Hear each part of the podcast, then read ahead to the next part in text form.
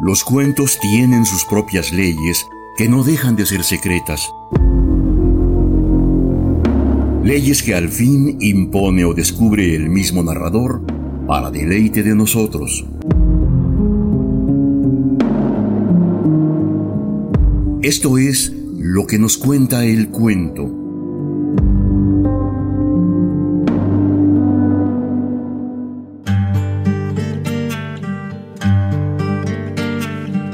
La jornada de hoy, nos corresponde difundir un cuento del puertorriqueño Manuel Antonio Alonso, médico y escritor nacido en San Juan en octubre de 1822, y a quien se ubica como el primer exponente de la literatura costumbrista y criollista de Puerto Rico. En su obra manifiesta una profunda identificación con las costumbres y tradiciones del campesinado isleño mediante una redacción que no solo transcribe la peculiar forma de hablar, es también una intensa afirmación en pro de la identidad puertorriqueña, temática que marcó gran parte de la literatura isleña desde entonces. La infancia de Alonso transcurrió en San Juan hasta que en 1826 la familia se trasladó a Turabo, en el hoy estado de Caguas, donde estudió en el Seminario Conciliar. Ubicado más tarde en España, en octubre de 1842 ingresó a la Universidad Condal de Barcelona, donde completó el bachillerato en filosofía. En 1844 se doctoró en medicina y un año más tarde publicó en Madrid su obra El Jíbaro, de la que hemos tomado el cuento denominado La Negrita y la Vaquita que consideraremos a continuación.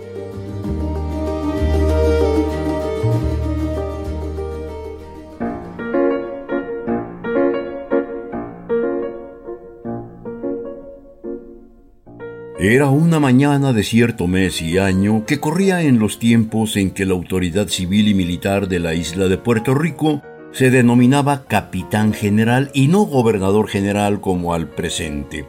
Empezaban a moverse los criados del palacio de la fortaleza, las ordenanzas de servicio estaban ya en su puesto y en el banco, que ocupaba sentado entre ellas un hombre como de 50 años de edad, de maneras afectadamente encogidas, pero de mirada viva y de una expresión muy marcada que revelaba que aquel sujeto poseía un alto grado de cualidades de astucia y disimulo que pudiera envidiarle el más hábil cortesano. Vestía un traje de tela cruda, compuesto de pantalón, chaleco y chaqueta del mismo color, corbata con lazo mal hecho, sombrero de jipijapa y zapato abotinado de suela gruesa y punta ancha, atado con un cordón de cuero. El capitán general, que en aquel momento se vestía, supo que aquel jíbaro, según decía el ayuda de cámara, se había presentado cuando empezaba a amanecer diciendo que necesitaba con urgencia ver al general, pero que no le molestaran, que él esperaría a que estuviera levantado y quisiera recibirle.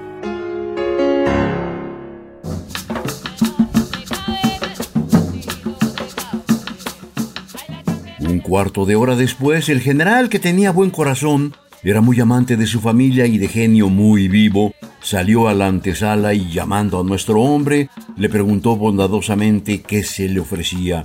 Señor, contestó aquel, luciendo un saludo tan salamero como desgarbado. Soy vecino del pueblo de allá, donde tengo algunas tierras, ganado y algunos esclavitos que considero como si fueran mis hijos. Allá supe que la señora de Vueselencia estaba a punto de tener un niño y como acostumbramos en los campos, cuando vuestras mujeres no tienen bastante leche para criar, hacer que las negritas den el pecho a nuestros hijitos o darles leche de una vaca que sea recién parida, sana y que no se cambie nunca hasta que el niño deje de mamar. Salía prima noche de casa para venirle a ofrecer una negrita y una vaquita escogidas entre las mejores de casa, por si pueden servir para cuando la señora salga de su cuidado. Al concluir esas palabras, como si temiera levantar la vista, dirigió al general una mirada tan tímida como suplicante y halagadora. Este último retrocedió un paso, le miró de pies a cabeza y, satisfecho de su examen, expresó su fisonomía una satisfacción que alcanzaba a lo más profundo de su alma. Buen hombre, no sabe usted lo que le agradezco el ofrecimiento que me hace. Vendrá enseguida el médico para que reconozca a su esclava y a la vaca y arreglaremos las condiciones del negocio según usted quiera. Pero ahora que caigo en la cuenta, Todavía no he tomado un café. Acompáñeme usted, que tampoco lo habrá tomado. El campesino pasó a su mano izquierda el sombrero de japa bastante usado que tenía en la derecha. Con esta se rascó ligeramente la cabeza y contestó, Señor, es verdad que no he tomado café porque salí a prima noche de mi casa para que con la fresca no se fatigaran la negrita ni la vaquita y en ninguna parte me he parado. Pero maldita, Señor, la falta que me hace, porque estoy viendo que es verdad lo que se dice por mi pueblo. ¿Y qué es lo que se dice por su pueblo? Se dice que Vueselencia quiere mucho a su familia y quiere también a esta tierra y a los que hemos nacido en ella. Cuando vuelva a mi casa le diré a todo el mundo que cuando hablaba con Vueselencia me parecía que hablaba con mi padre. Por eso nosotros los íbaros le queremos como si lo fuera. Gracias. ¿Con qué eso se dice por allá? Lo celebro mucho. Vamos pues a tomar café mientras viene el médico.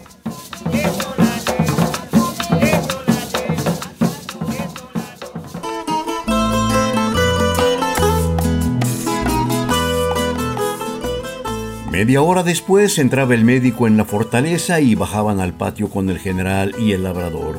Allí había una mujer joven y robusta, de color muy negro y bondadosa fisonomía, que fue reconocida por el facultativo y declarada inmejorable como nodriza, y una hermosa vaca sumamente mansa. El médico, al fijarse en esta última, dijo que era menester ordeñarla y el campesino se prestó gustoso a practicar esta operación, lo cual hizo a toda conciencia y con tanta habilidad que demostró ser muy práctico en la materia y alcanzó las más cordiales felicitaciones del general y del médico. La cantidad de leche extraída fue tan grande y su gusto tan sabroso que el facultativo declaró que se veía perplejo entre la joven negra y la vaca y no sabía cuál de las dos era mejor. El general ya no se contentaba con felicitar al héroe de aquella acción solo con palabras, sino dándole palmadas en los hombros y haciéndole otras demostraciones que probaban su bondad y el cariño que tenía a su familia.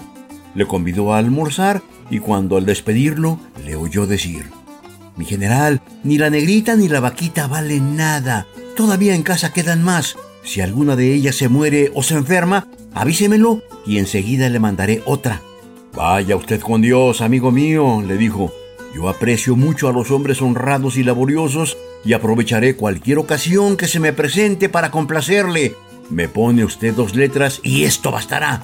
Yo no puedo escribir a vueselencia porque no hace hacerlo bien. No importa, bien o mal escritas, recibiré con mucho gusto sus cartas y lo tendré también en contestarlas.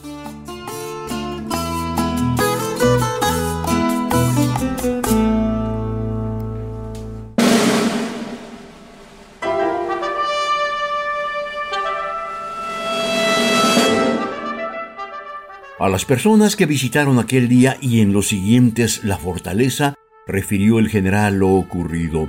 Todas lo celebraron mucho, algunas se adelantaron a asegurarle que conocían al sujeto y que era un hombre digno, honrado, laborioso y de costumbres irreprensibles. Un coronel que había sido compañero del colegio del general le aseguró que contando con aquel hombre podía contar no solo con todos los habitantes del pueblo, sino también de los circunvecinos.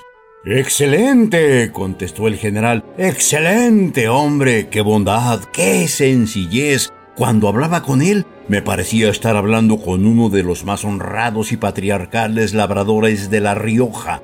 Ahora bien, debo decir al lector en conciencia lo que podía haber de exacto en estos juicios, y para que lo comprenda mejor descorreremos el velo que ocultaba la manera con que había sido preparada aquella comedia. El sencillo, el bondadoso, el honrado labrador que comparaba el general con un riojano modelo, era precisamente todo lo contrario.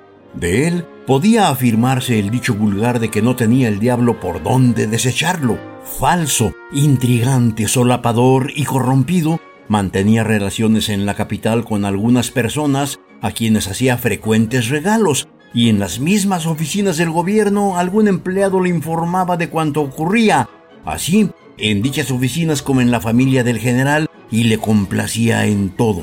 Cuando se acercó el momento oportuno, puso en la capital un hombre a propósito que partió con un aviso del médico en el momento en que la señora experimentó síntomas que anunciaban el próximo alumbramiento. Esto explica la oportunidad con que se presentó en la fortaleza pocas horas después.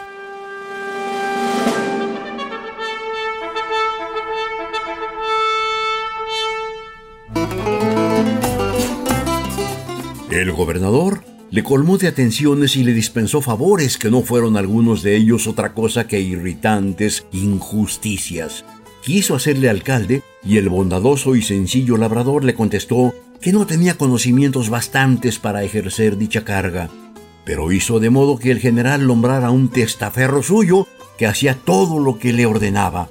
Cuando recuerdo aquellos tiempos, cuando discurro sobre aquel sistema de gobierno que por fortuna ha variado bastante, no puedo menos que darme el parabién y dárselo a la isla toda por el progreso que en ella se va realizando.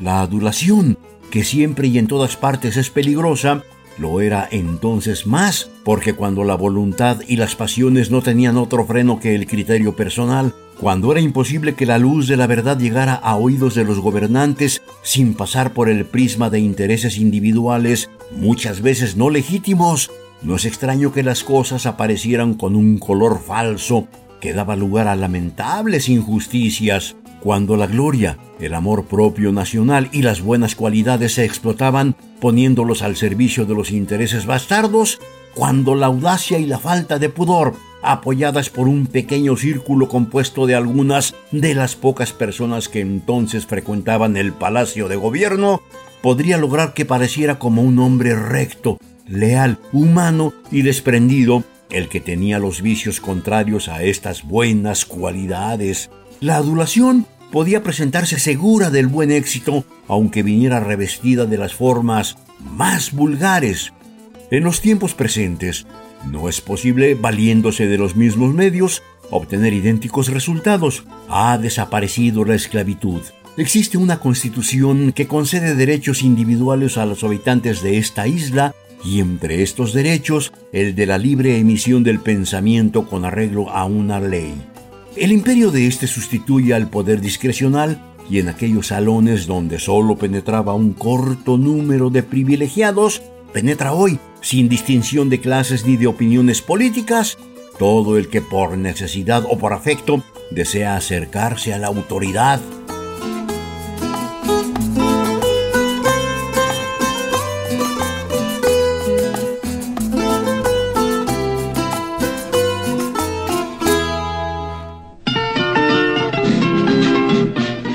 quiere decir esto que la adulación haya abandonado el campo. Ahí existe y existirá, como en todo lugar donde se administra justicia o pueden dispensarse favores, pero se presentará con atavíos menos repugnantes y no siempre alcanzará la victoria. La dificultad estará en conocer el disfraz para poder rechazarla, lo cual importa mucho porque no vendrá vestida con ropa de tela cruda calzado ordinario y sombrero de hippie japa usado, ni la acompañarán la negrita ni la vaquita.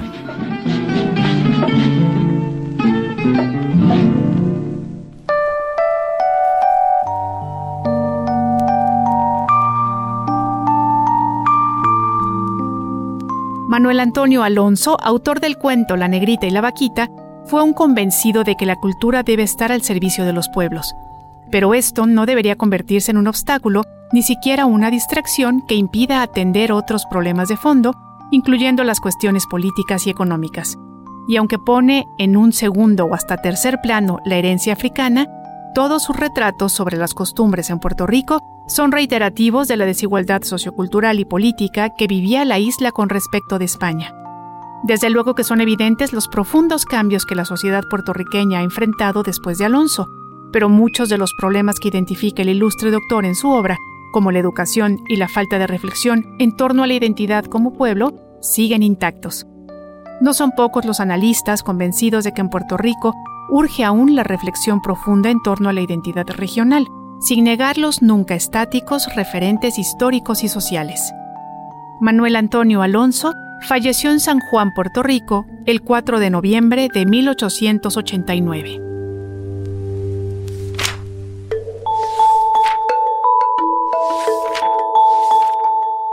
Los cuentos tienen sus propias leyes que no dejan de ser secretas. Leyes que al fin impone o descubre el mismo narrador para deleite de nosotros. Esto fue lo que nos cuenta el cuento, una realización de Ileana Quirós y Jorge Vázquez Pacheco.